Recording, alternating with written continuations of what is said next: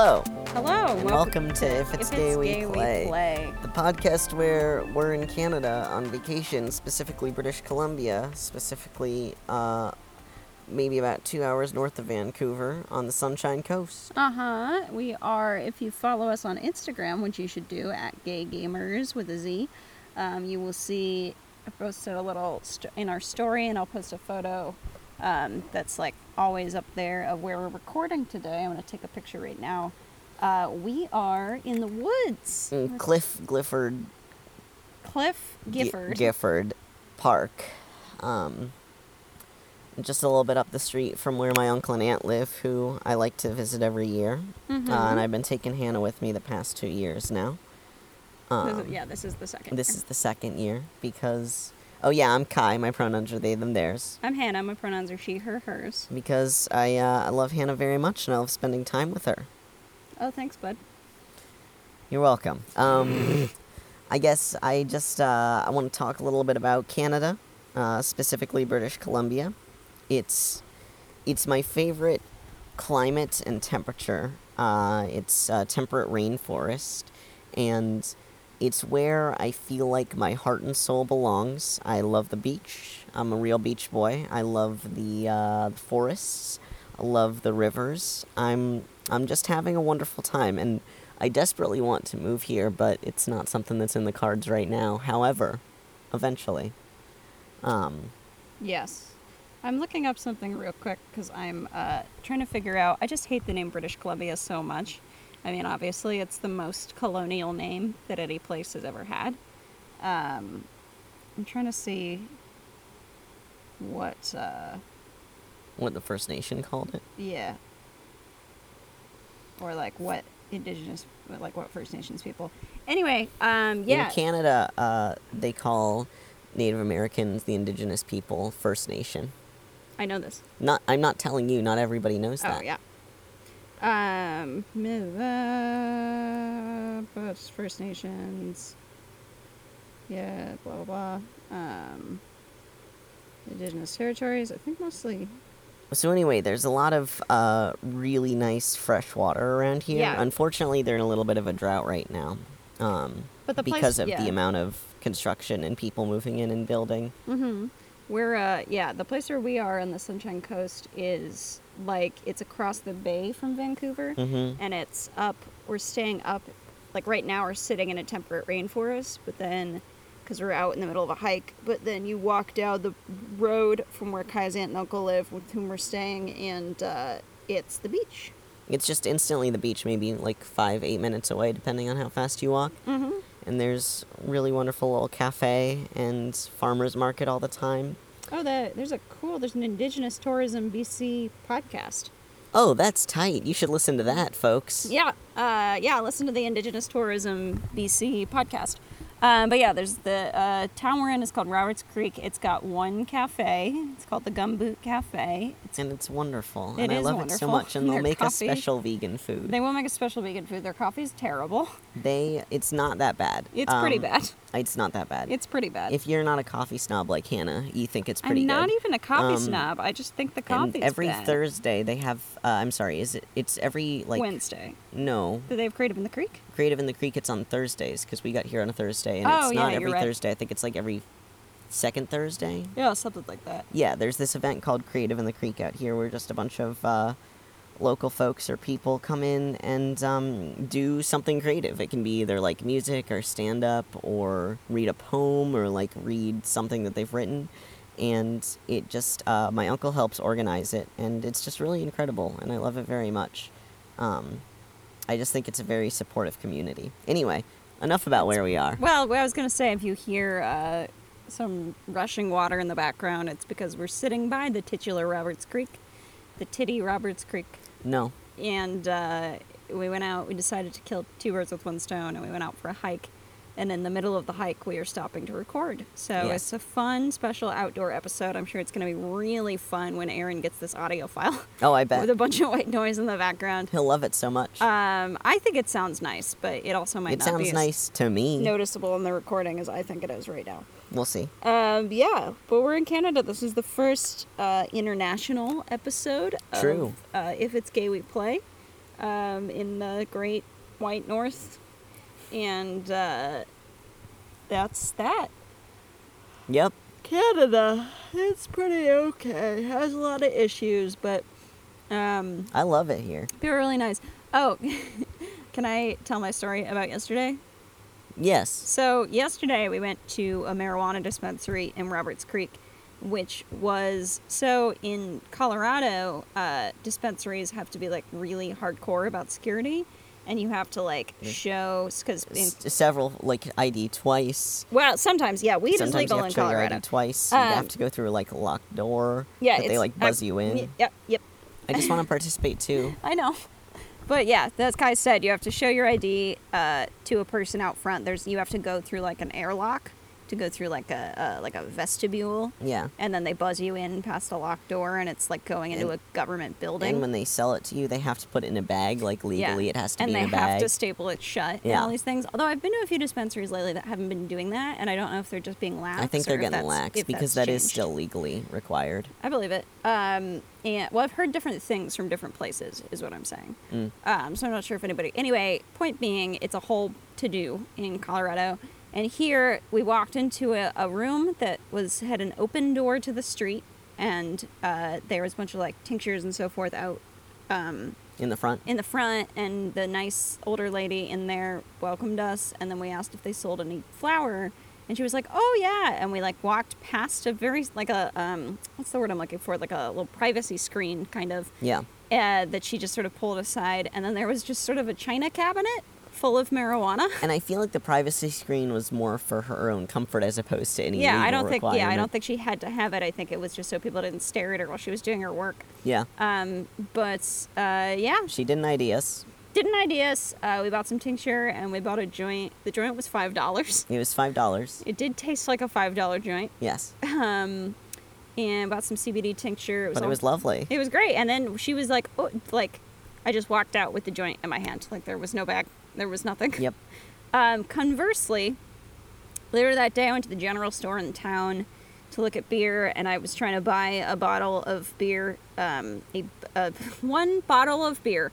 Uh, I was buying a bomber of some gose, and uh, the, I walked up to the counter, and the guy goes, "How old are you?" And I was like, "25," and he uh, like said something Oh, he, he said the drinking age in Canada is 19. I don't know if he said that or if he was saying the price of the thing, but I Oh. don't think he was. Um, anyway, he said something about blah blah blah 19, maybe before. Anyway, he asked me how old I was, and then he asked to see my ID, and then he was like, "Oh, you're from Colorado," and I was like, "Yep, sure am." And he was like scrutinizing it really hard. My ID's kind of bent on one side because I sat on it during a flight Uh-huh. one time, and it got all bent. And uh, he was like scrutinizing it really hard and like trying to bend it a little bit and like looking at the back, like pretty clearly did not believe that this ID was real. Um, and he like looks at me. He's like, "Do you have any other ID?" And I was like, "No, I don't know what to tell you. I'm 25." And he he like looks at me really like skeptically, and then like not. He's like, "Okay," and hands me it back, and then starts taking it up. He's like, "You have to be 21 in the states, right?" And I was like, "Yes, you do have to be 21." Then as he was ringing, ringing me up, the other clerk at the store came over to the counter and looks at me and looks at the clerk who's ringing me up and goes, "Did you check his ID?" And Hannah is is gender fluid and yeah, but I am a woman and I use she her pronouns. eh, but like, shoot, Yeah, I identify as gender fluid woman and I use she her pronouns. But yeah, uh, they very clearly thought that I was a young teenage boy. The worst part of this whole endeavor, I got the beer. Yeah. But the worst part of the the whole endeavor was that the drinking age in Canada is 19, so that they thought that I was younger than 19 years old. Is what that, you do have a very whole- youthful face and uh, vibrancy about you. I know, but I have like a lot of tattoos and like Plenty of 19 year olds have tattoos. yeah, I just feel like I don't look 16. I guess You maybe do with look like a salty old bitch. Uh, thank you. Um, thank you. That's what I was looking for. But with my hat and stuff, I guess I look younger, but it was still like. Also, yesterday was Butch Appreciation Day. Happy Butch Appreciation on a Day. related note, um, I wasn't like that mad. It was mostly very funny But I was also like, come on, man. I don't know what to tell you. Like, it's a real ID, and I'm 25 years old. Please give me this beer. I, I like the world in which you had to go get your passport and like it was a whole thing. It was a whole to do. Yeah. I know if I'd had to go get my passport, it probably wouldn't have been worth the effort to go back, but I would have done it just to prove a point. yeah, just to prove a point. for sure. And then like showed them your credit card and been like, look, these are all in the same name. Yeah, like I It's do not, I do not know what to tell you. Like I have nothing else for you. Yeah. You're not gonna find some form of alternative ID that's in my wallet that's like secretly I'm a 15 year old Canadian Yeah, boy. here's my fucking Canadian learner's permit. Oh, you got me. Ah, shoot. Anyway, this is enough. Enough. Enough. Let's talk about video games. Well, we have to talk. We have to do our bookkeeping. Kai, um, what is the gayest thing you've done this week? that is that is part of the bookkeeping. Is the video games. Um, the gayest thing I've I done know, I know, week, but- uh, it's a great question, Hannah. Um. Oh gosh, probably when we were going through customs in the Canadian. Oh my god, Vancouver that was airport. amazing. I already forgot about this that. incredible thing happened. So uh, I've been needing to use a cane lately to get around. Luckily, being in the ocean and getting like treatments, my aunt's a body worker has been helping. Um, but I uh, You are disabled. I am disabled. Yes, not not ashamed. In fact, I No. identify as a disabled activist. However, I am disabled. Um, and I was using a cane to get through the airport, and we were standing in this long ass line because all the kiosks at the Vancouver um, Yeah, normally in Canadian, at least in, in the Vancouver airport, the customs is like very, Very high tech. quick, it's yeah. like this really but cool all the like kiosks broke. Kiosks and stuff. But yeah, I guess the kiosks weren't working, Yeah. so we had to fill out like claim customs claim forms. Which you do have on to the fill plane. out normally, but normally the kiosk fills them out. So we did that. Um, Like it was paid. We had to yeah, fill out. but we only had to fill out one because we live at the same address. analog. I know. Pen Listen, and millennial, paper. get out of fucking here. grandpa. Um, so so anyway, we were standing in this long ass line, and like my back was hurting because my backpack was heavy, and I was like leaning on my cane, and we were close to the front of the line, and this um, this this officer of some sort. he was yeah. He was just he was like a TSA, the Canadian Yeah, equivalent like- of a TSA agent. Yeah, yeah, like the yes. Um, and he comes up to me and he was like, "Excuse me, sir, ma- sir, m- sir, can, can uh, do you need that cane?" And I was like, What I heard him say was, "Here's what I heard. I heard, sir, um, do you need a cane? Oh, you have one." Like he was I so that. flustered. That's what I heard. And then he I was like, heard- uh, uh, c- "Come right through here," and then like let us let me and Hannah let through, through the cus like out. out of the customs line to get to the front of the line. I thought he was asking, "Do you need that cane?" As if he, the next question out of his mouth was going to be, "Can I borrow it for a second? Or like, I, what I heard was, because I think he was so flustered by his inability to determine your gender.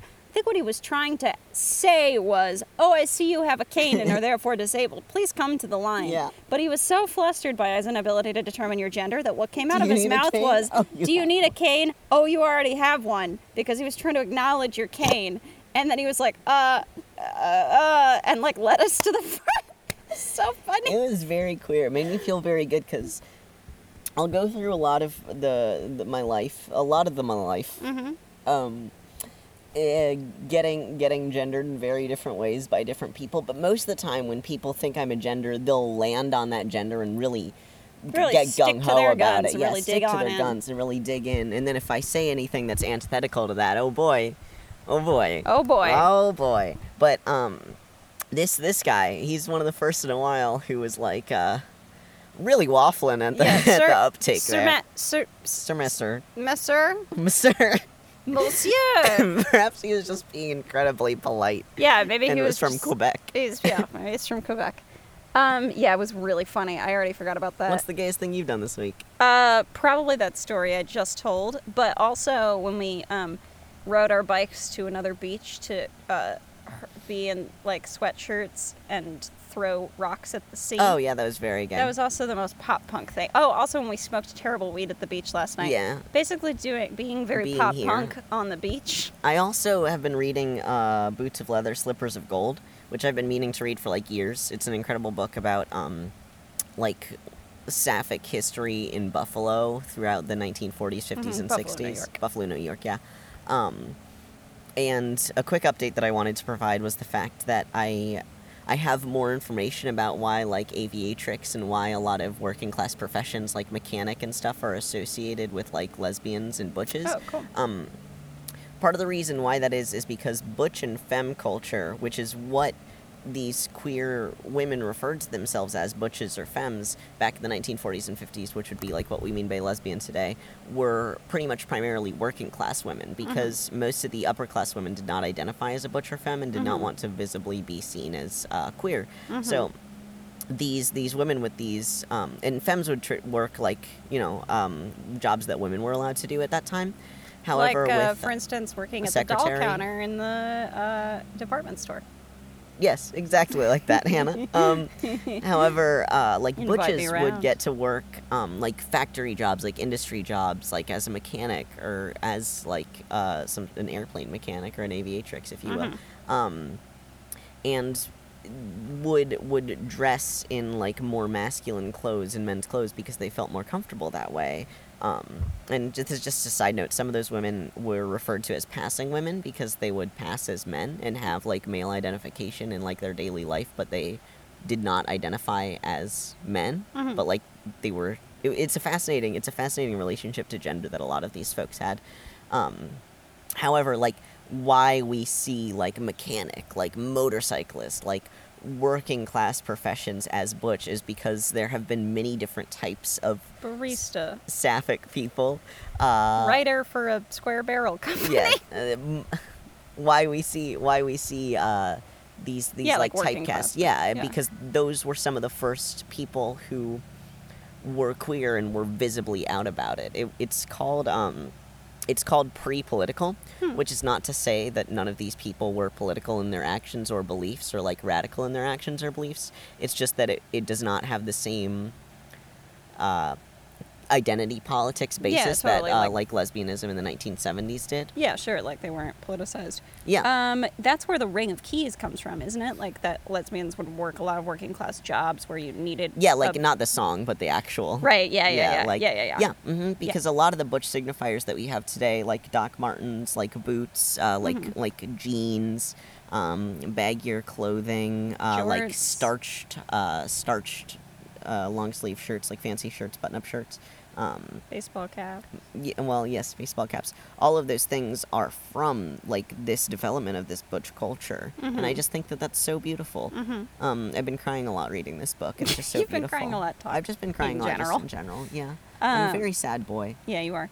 Uh, Anyway, that was just my my yeah, other thing. So sweet. let's start. Uh, what have you been playing this week, Hannah? Um, I've been playing, so I brought my Switch on the trip just to like feel like a real gamer. Um, I just downloaded Okami HD and I started that a little bit on the plane. It's good. It's by Capcom. I think some of the same people because I beat Bayonetta before Yeah. we came here. Also, I've actually been gaming a lot. I've been gaming a lot this week. Oh my god. Um, Bayonetta, which is Buck Wild, and also um, the end credits feature two different scenes of Bayonetta doing a sexy dance for no reason at all other than it's She's Bayonetta. hot. Um, and so I want to talk at some point at more at length about like Bayonetta and the male gaze and its relationship to like femininity and power and Mm. violence and so forth. But Okami is similar in that there's like there's this like wood sprite that visits you and there's just like gratuitous shots of she has this shirt with like a boob diamond, like a power girl style boob diamond. Um, and uh, her butt is also cut out of her kimono. Oh, that doesn't make any sense. Yeah, uh, and so there's a lot of like shots of her butt and boobs, and like you have this like bug who travels with you, who's like the classic horny character who talks about it's yeah. Um, but it is a very beautiful game. I've only played a little bit of it on the airplane, um, but then I also just finished played played. start to finish uh, the Banner Saga. I'd never finished it before, and in beating it this time, I realized that I had gotten to the final battle, but the decisions that I had made, or the party that I put together, or something, uh, meant that I couldn't. I just couldn't beat the final battle. Also, I'm much better at video games now than I was then, and I was playing that in a period of my life when I was in a very abusive relationship and very dissociated.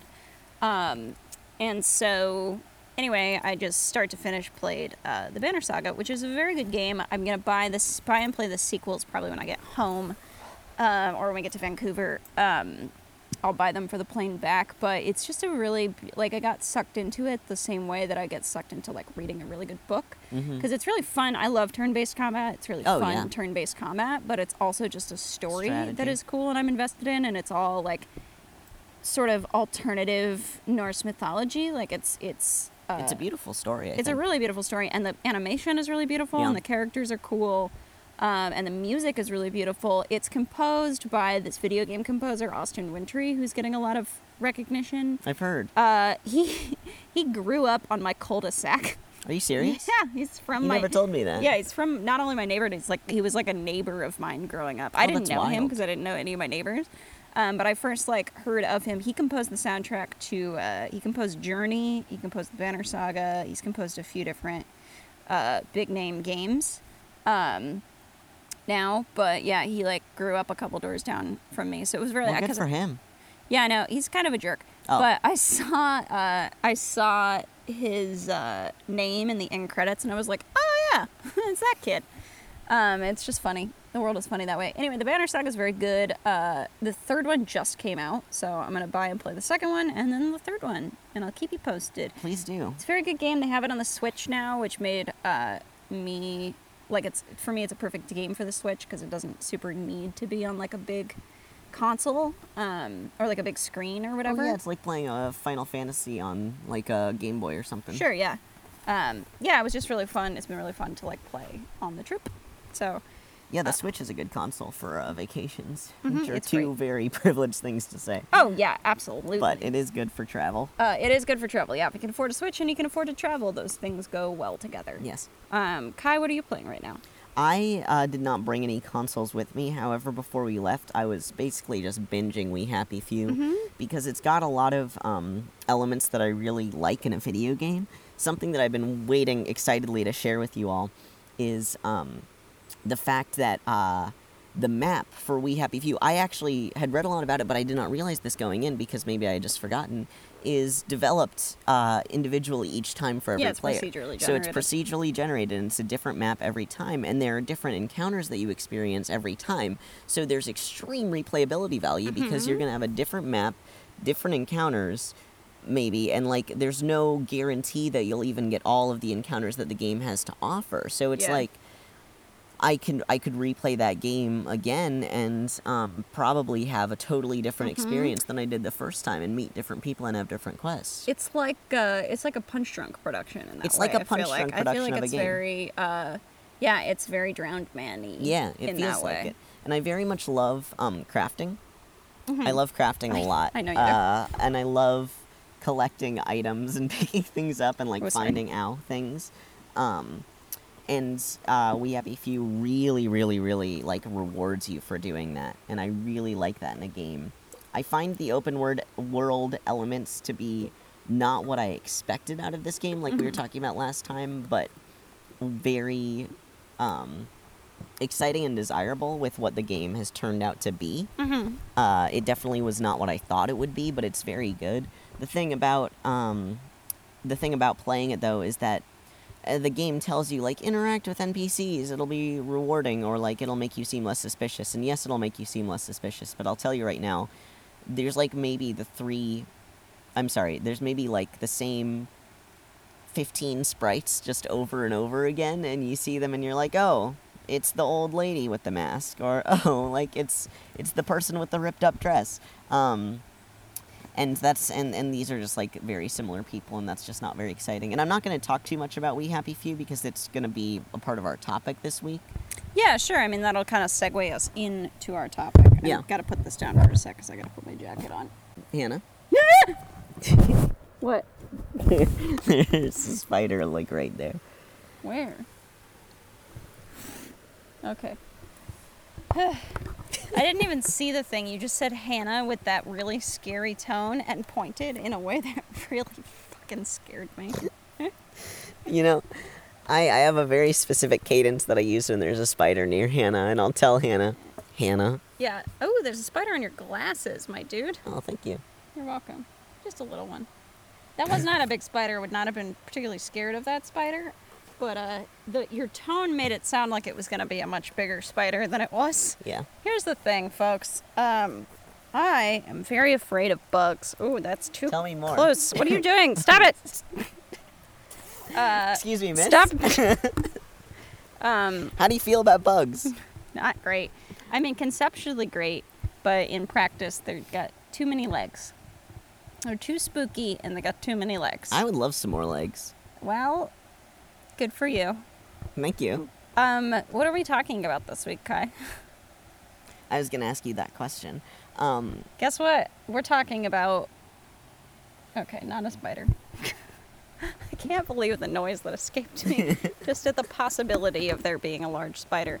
You, it's, you can be, you can tone it down a little bit. You could have just said, "Hey, there's a tiny spider near I you." I know that I need to work better, but it was that just cadence much sounded like Hannah. way. There's a huge fucking There's a scary, brown recluse, there's and a you're gonna giant die in fucking three scary ass bug right behind don't you. Like. I thought it was gonna be some giant ass centipede or something. Yeah, so no, my it wasn't. Heart skipped into terror mode. It was a spider that was maybe like a quarter of an inch tall. I know, but I, I never know how you're gonna react, and I always want to make sure that you know that it's a spider by I using that I exact just feel same like cadence. your your tone could be um, what's the word I'm looking for? Proportional to the scariness of the bug. Perhaps. Like, hey, tiny spider, and oh, Hannah is like big ass centipede.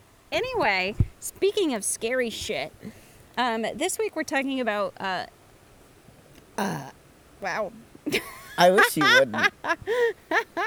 angels now Canadian angels are losing their wings. um, uh, Aaron's not here. We left him in America, and Sorry, Aaron. Sorry, Aaron. Um, fuck. We're talking about dystopias, dystopian fiction, and how it deals or doesn't deal with queerness and deviant action and so forth. And we're using We Happy Few. Well, mostly Kai's using We Happy Few because I haven't played it, but I've watched Kai play a little bit. But there's Uh, a lot of dystopian video games that we can. Oh, totally, yeah. But uh, topically, because we're trying to do this thing where we talk about like new topical video games and Also not just just, the video same games. six Bioware games over and over again. Yes. Um, uh, And We Happy Few just came out last week, and I've been playing a lot of it. hmm So So it's anyway, been on my mind a lot lately. I Kai, um, talk about We Happy Few. We Happy Few or Dystopia? Which would you prefer? It's just start saying what you were gonna say. Okay, I was going to talk a little bit about one of the one of the last papers that I ever wrote in college was um, an exploration of uh, fascist government through uh, fascist government and its relation to queer people through dystopian novels like 1984 and Brave New World and like Mhm. We by Zamyatin and stuff like that. Um, and I, I really dove into the fact that uh, Nazi Germany specifically had this fascinating capacity to both to to both ha- like persecute queer people like endlessly like the fucking pink triangles like Yeah, yeah. on on people Yeah, that like one of the groups. Ooh, sorry. One of the groups specifically targeted by uh, Nazis was was queer people queer people. Yeah. and that's a very like relatively widely acknowledged fact that we know like it's referenced in cabaret and stuff Yeah. um, which is a popular musical about uh, fascism but anyway And Alan Cummings. and alan but cummings but a beautiful butt it is Beautiful i love alan butt. cummings so much um He's a treasure. truly however it nazis also a lot of this focus on like masculinity and male bodies basically um, is is heavily associated with like Nazism and uh, fascism. Like masculinity is highly prized and focused upon, um, and things that are like emasculating are seen as negative, or non-masculine are seen as negative. Right, like the whole the Proud Boys and their Yeah, and Uh, their hatred of women. their hatred of women Um, and their entitlement to women's bodies yes. and you know shooting up schools because women want to have sex with them. That's also uh, incels, Yes. um, involuntarily celibate people. Uh, also known as huge pieces of also shit. Also known as huge pieces of shit.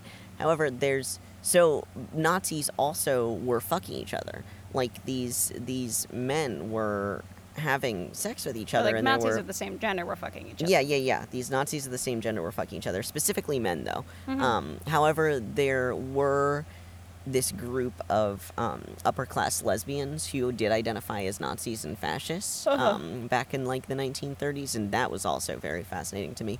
But Nazis would allow people as long as they were, um, you know, subtle about it and didn't act too uh, effeminate, basically.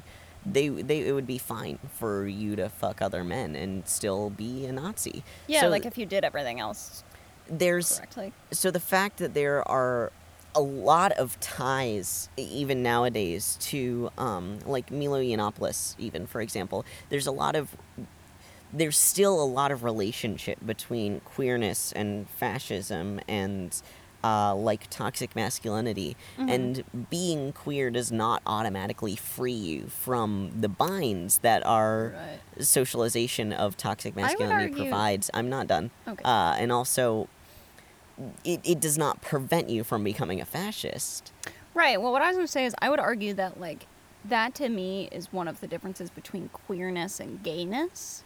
Um, that it is, it is like que- and this might just be my relationship to it, but like queer to me is as much a like non-normative political identity as anything. Like I don't know that you can be queer and a fascist. Like I think you can be gay and be a fascist. Sure, That's something I'm- I want to talk about is like assimilationist.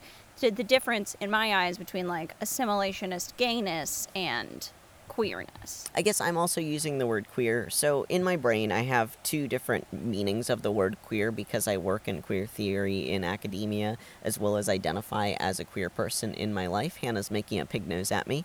Um, no, it's a snoot nose. a snoot nose. Mm, I Um, work in queer theory in academia. well, listen, you, appre- you appreciate it a lot, know, that's, so that's why you're leave me alone. Yeah, um, no, I'm just giving you.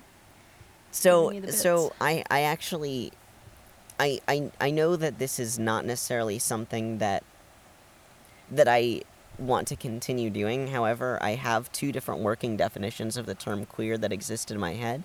Queer in the academic sense is the way that it's used in a lot of these um, papers I read and experiences that I have in academia, which is basically just anything antithetical to uh, hegemony, like Mhm. hegemonic uh, experiences and thought. So it would be, in that sense of the term queer, queer to do anything deviant, Mhm. uh, including like being into BDSM or like being a furry or using a strap on during sex between two people of As the L like, word says, that is the most radical sexual yes to between people of like two different genders who identify as straight Ah. like that is and who are like cis also that is considered queer in this term but also that includes activities like actual queerness and i use the term actual queerness because in my life i view the term queer as uh, radical uh, political reclamation of a word that has been previously used by us to define us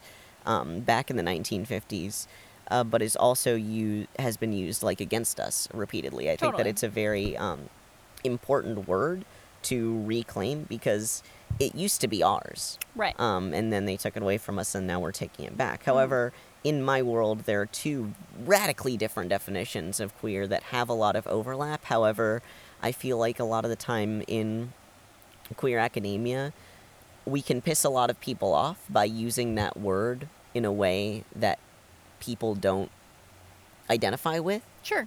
Um, so anyway, when when I say like queer activity, I mean actual homosexual sex, but I also mean like stuff that was antithetical to the accepted norms of Nazism. Hmm. Okay. Because I thought, well, I want to hear your thoughts on it more. Because from what you were saying yesterday when we were talking about this, it made it sound like basically if you were having homosexual sex, but in every other way you conformed to.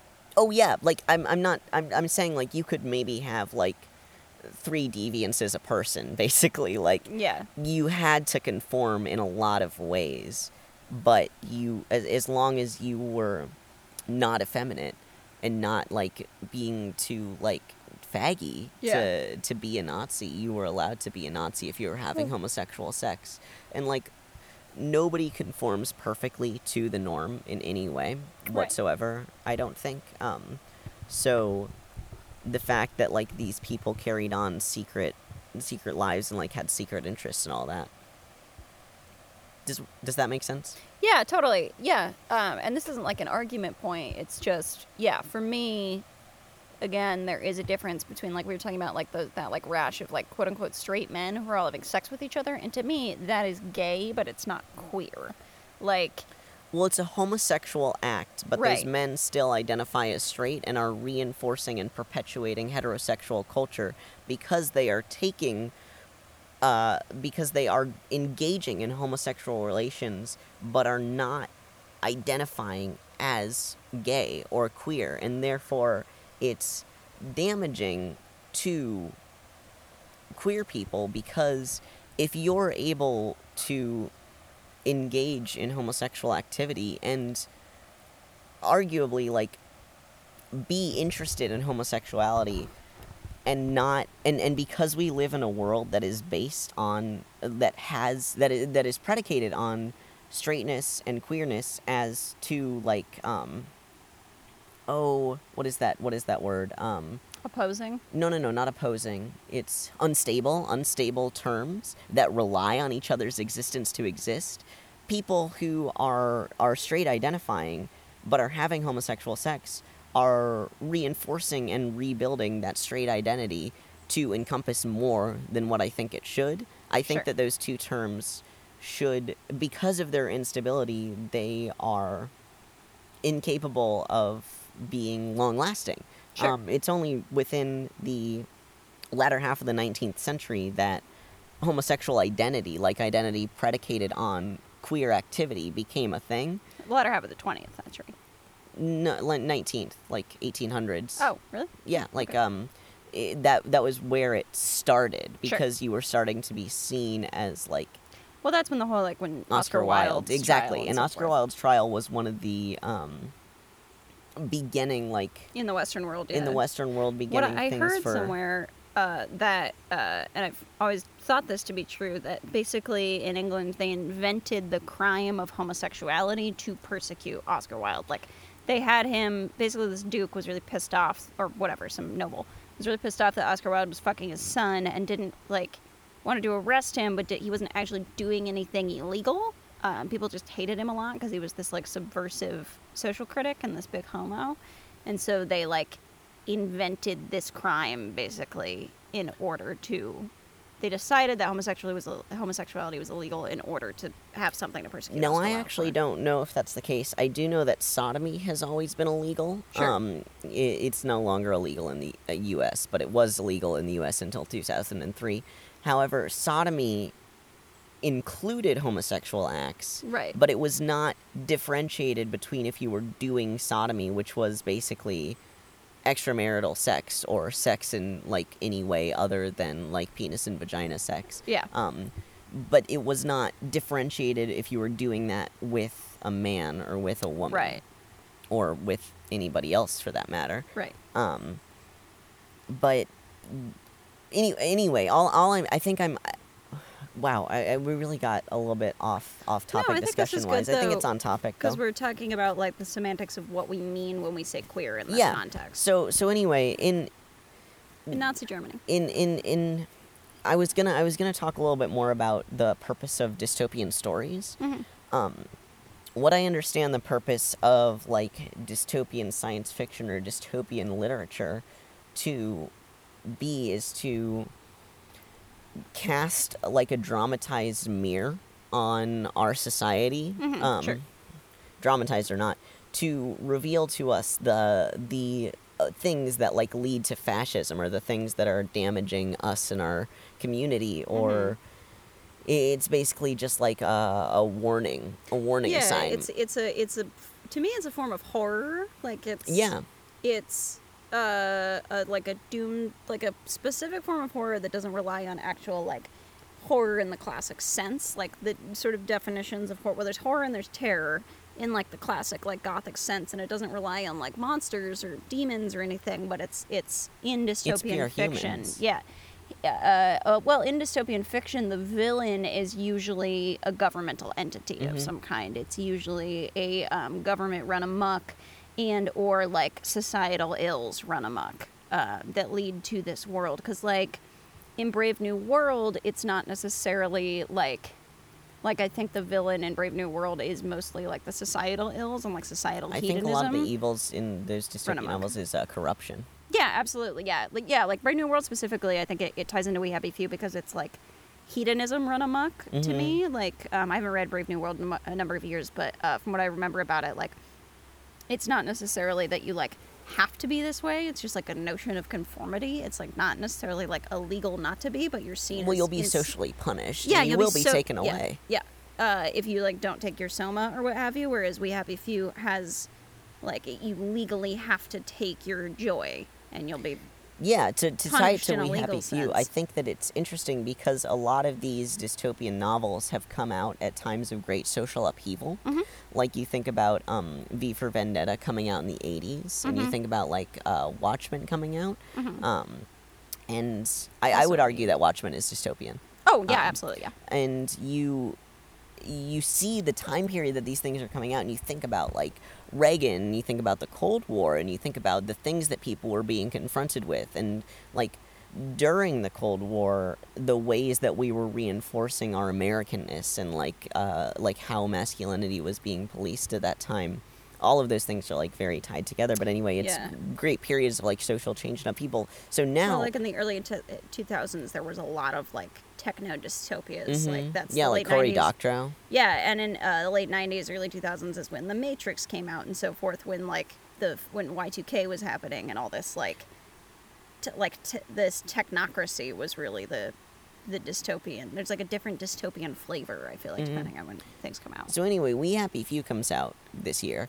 and it just came out, in fact, last yeah, week. uh, yeah. Um, I mean, like, so I, I So mean this in the storytelling sense. Yeah, so yeah. We Happy Few comes out this year, and this year we're seeing um, a lot of rise of American fascism Mhm. and neo-Nazism. Like, Also there's a lot of yeah. I was yeah. I was gonna say there's also the next thing out of my mouth was in fact going to be there's a lot of uh, like oh, what is the term that I'm thinking of? Like anti-immigrant rhetoric in world Uh, politics. yeah, like xenophobia. Xenophobia. I'm thinking of like uh, nationalists. There's a lot of Nationalism, nationalist yeah, there's rhetoric a lot of nationalism, specifically white nationalism. that's causing. Well, yeah, and also just nationalism generally. That's causing people to.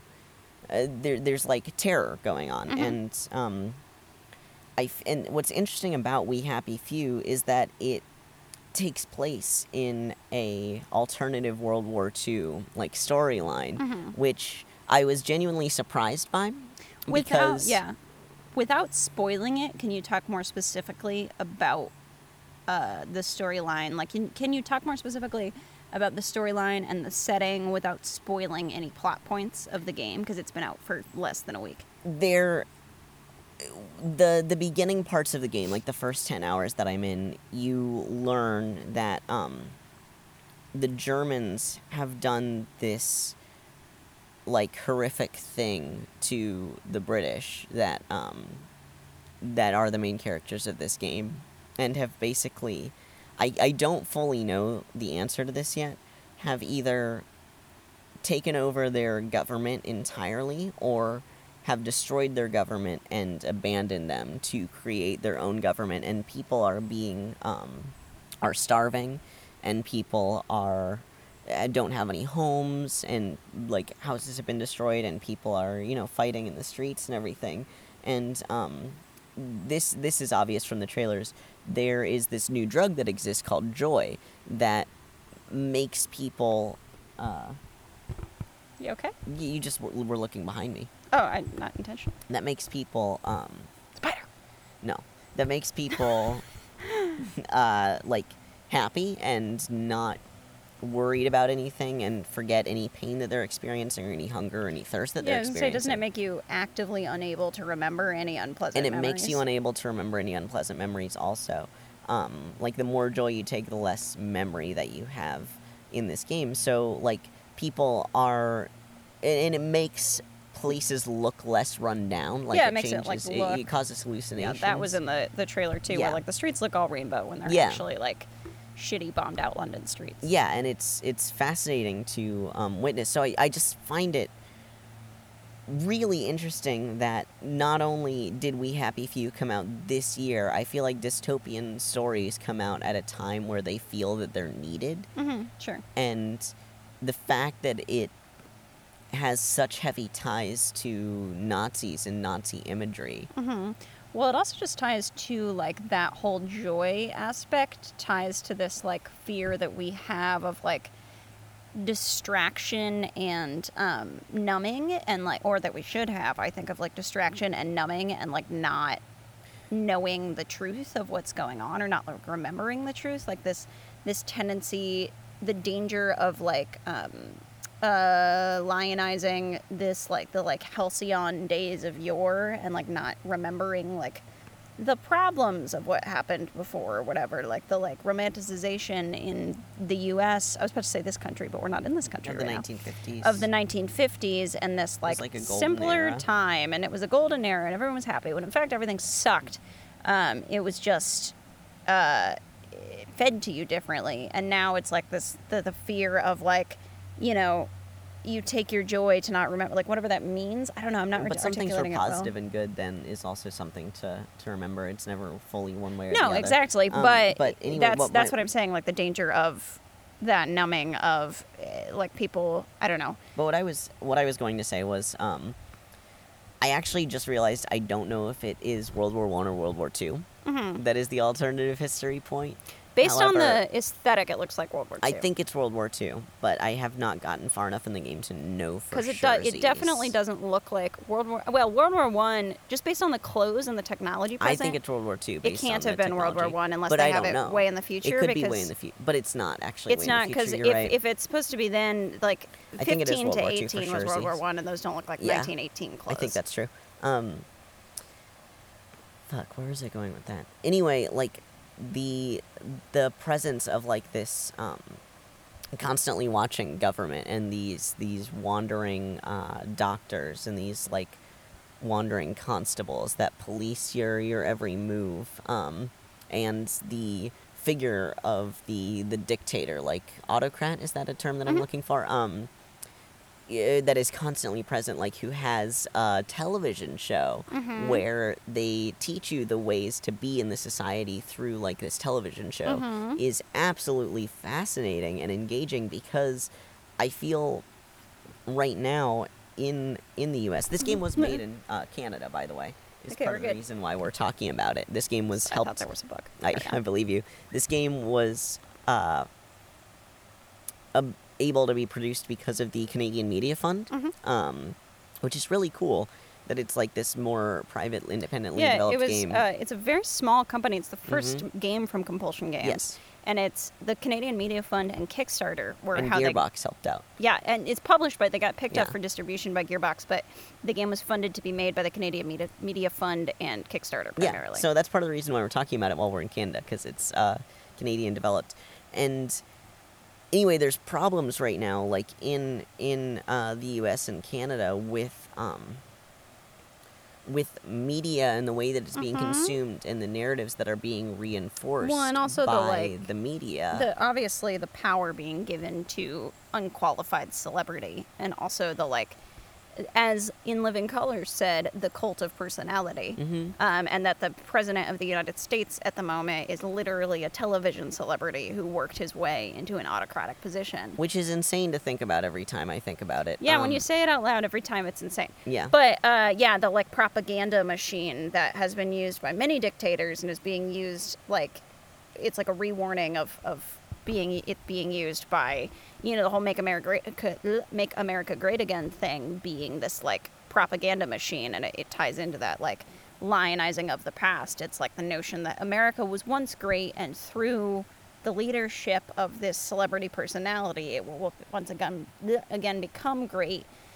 But a lot of those things are like feeding, you know, feeding people what they want to hear, which is basically what the joy Mhm. is, without any actual solutions and without any actual addressing of what's going on in the past and like this like autocratic, fascist control. Yeah, it's just trying to erase the uh, it, at the beginning, the very beginning of the game, like the first minute of the game, you are playing a person who is in charge of like records keeping, very similar to um, Brave New World. Mhm. Actually, I or actually very similar to 1984. Whoops, um, that's Winston. Yeah, Um, there's a lot of a lot of those books that came out around yeah, that time. it's originally. 1984 that I'm thinking of. Um, and you, you, the player, have to choose which news stories from the past to censor and which ones to allow through. Um, because you're basically, I think you're republishing papers from the past, like now. to make it Um, look like this bad shit never happened. Yeah, yeah, yeah. So you're you're like going through and seeing what is allowed and what isn't. And I played through a couple of these, and the first thing you see is like you and your brother get an award for like um like scrapping, like finding scraps and like getting stuff. Um, and there's stuff about like the military and people who have been discharged and like people who had like good victories and like people who had jobs and you need to figure out what to what to censor and what not to censor and i feel like that immediate focus into um, censorship really Mhm. draws you into the history of the world and helps you understand it because part of the requirements of the job like your um, one of your superiors comes in and request and asks you like if you're off your joy Mhm. um, because in order to do this job, you are expected to take this joy, so you won't remember these events, and you'll just view them as though like, oh, this this has to be said or yeah, this, can't be said. Yeah, this is negative, so it can't be said. You're, Yeah. yeah. There's this Yeah. notion of the downer, like the person. Yes. It's like people who like privileged people. I think now who like try to tell you to stop being so political or, or like stop, stop being so sad. Or yeah, like stop being so ne- so negative about it. Um, it's like I mean, there's the, in all sorts of media. Like one of the favorite uh, tactics of an autocratic government is to prevent people from talking about the shit that's going on. Like even uh, in fucking Avatar, there is no war in Ba Sing Se. Yeah. Um, where the government, well, uh, um, Long Feng and uh, the um, Dai Li agents, like their whole job, they're the like cultural agents of. That's like a here's some Avatar knowledge. Oh. Uh, as a dystopian bit in there, like Ba Sing Se is this really autocratic like society. It's like uh, militaristically repressive society, uh, where you know the Dai Li agents are the cultural agents of this city, which is this very dystopian term. Because from that, it sounds like oh, they should be you know installing public art.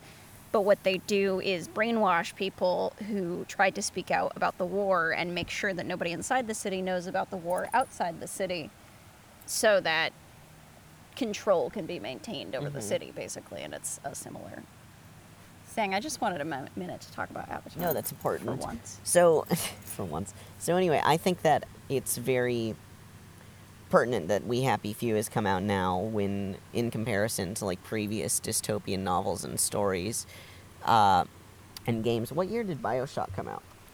Uh, 2000. I'm going to look it up. I'm going to guess. 2007. 2009. 2009? 2007. Or 2009. It's one of those two years. Okay. Two, thou- between 2007 and 2009. 2007. Ha! So, it's important to keep in mind when Bioshock came out. Um, that was when, uh, oh gosh, President Obama was being elected, right? That was bef- bef- that was during that election. That was Obama versus McCain. The first one, yeah. hmm Um, so during periods of social upheaval, this is just constantly reinforced to me. There are dystopian stories that l- desire to like warn us about possible Mhm. outcomes of our actions, and I think that it's incredibly interesting that We Happy Few has come out uh, before like the November elections in 2018, which uh, Mhm. are some very important like local Yeah, the midterm elections. If you're a United Citi- United citizen, if you're a United States citizen, and you're over the age of 18, go vote. Go register. Go vote. You have no excuse not to. And uh, they're trying, like, especially the right is trying its damnedest to exercise voter suppression and to not get people to the polls.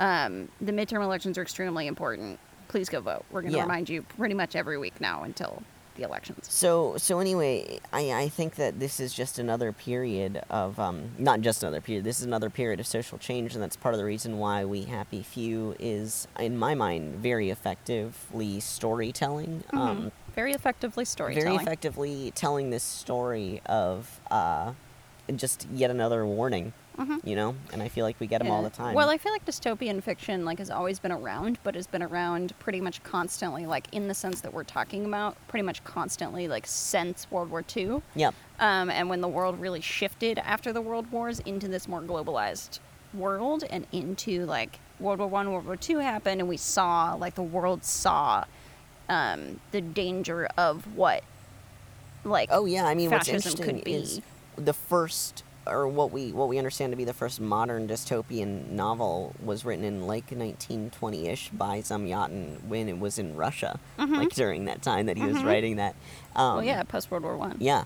So, uh, basically, to start wrapping things up, I think that We Happy Few is a very well thought out game.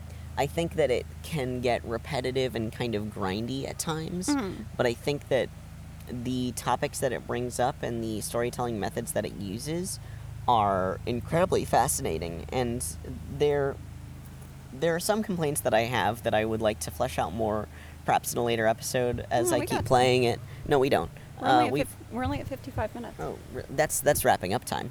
Yes, we me. got we got time. I would like to wrap it up. Um, Okay, okay. Well, we didn't really talk at all about how like We Happy Few deals with queerness. well, I'm about to. okay. um, is there are two so far in the first like 10 hours queer characters that are uh, named and explicitly not even explicitly that are implied to be queer not just by like uh, by by like uh, context clues. So there's this um, there's this woman who gives you this quest to find uh, lilies because she and her like quote unquote friend um, before the war had uh, a lily garden that they grew together.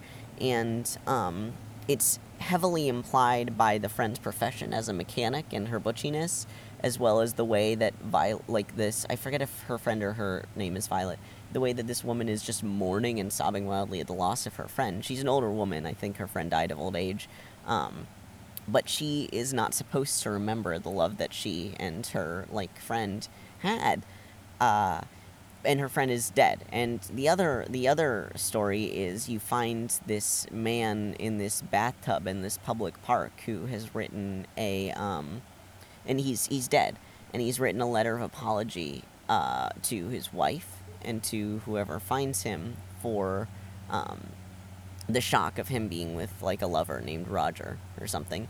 Um, and it's notable to me that both of these queer stories are reliant on death Mhm. in some propensity, and the fact that like, and it, it really made me feel as though in this dystopian reality that queerness was uh, not allowed because so regularly in uh, dystopian novels there is the policing of sex and sexuality in some propensity um, like the regulation of it because sex and sexuality are tied to like love which is tied to human emotion and emotion is tied to rebellion. Mhm. uh, Well, there's also yeah. like sex and sexuality are things that are regularly viewed as being need to be reined in in order to control a populace. What were you going to say?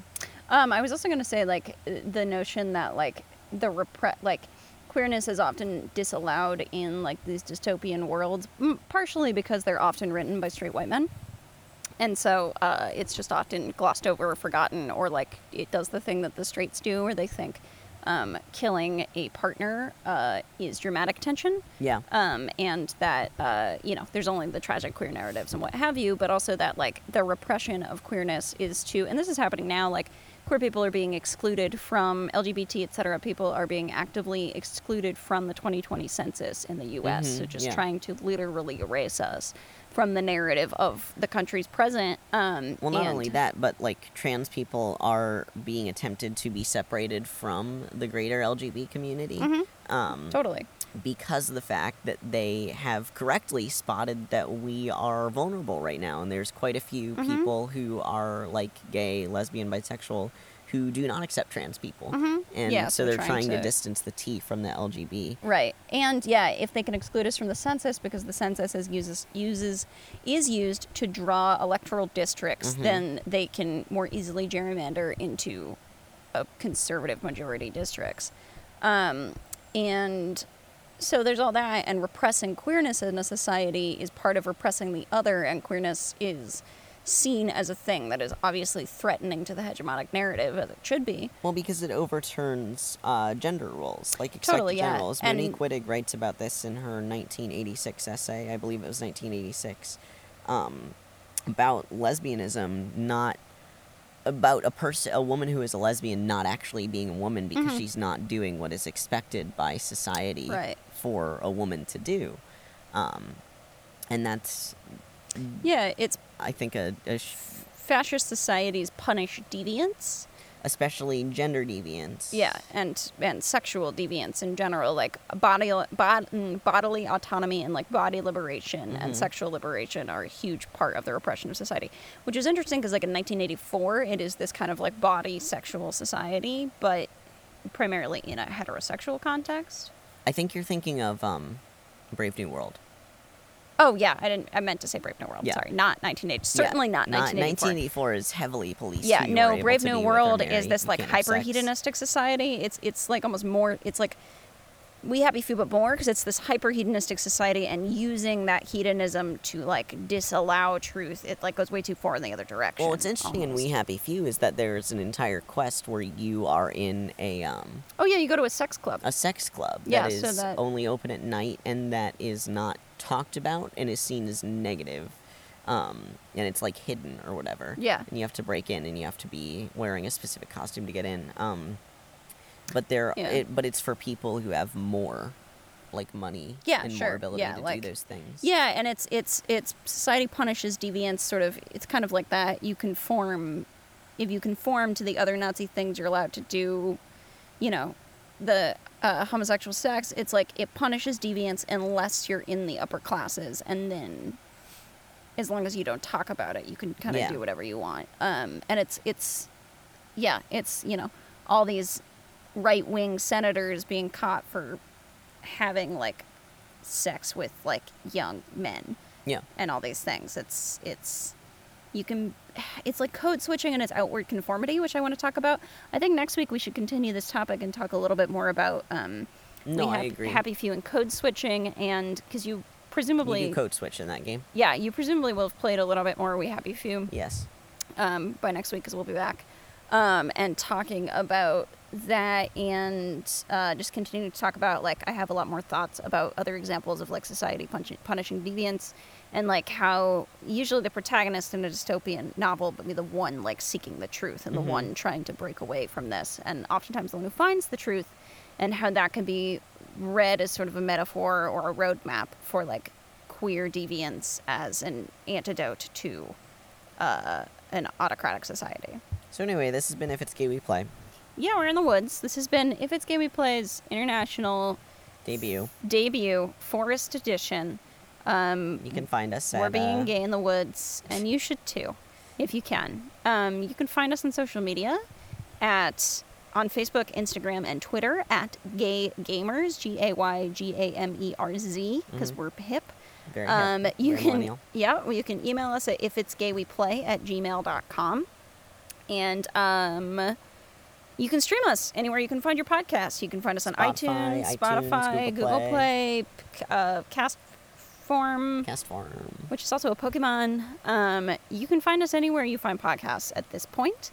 Uh, whatever your podcatcher of choice is, you can also stream us on the website uh, at stickpokeprod.com slash if it's we play and check out the other shows on the network. Grandma's house and Uh, this- yeah. This is Grandma's House and Encyclopedia, all shows about what makes people the way that they are, which is what we're all trying to figure out so we can build more empathy and understanding. Um, next week, we will be back. We'll talk some more about dystopias, and we will be back in uh, Colorado. And we're going to continue our hike now Mhm. after I pee in the woods. Yes. All right. Well, Keep being gay. keep. no- Fuck.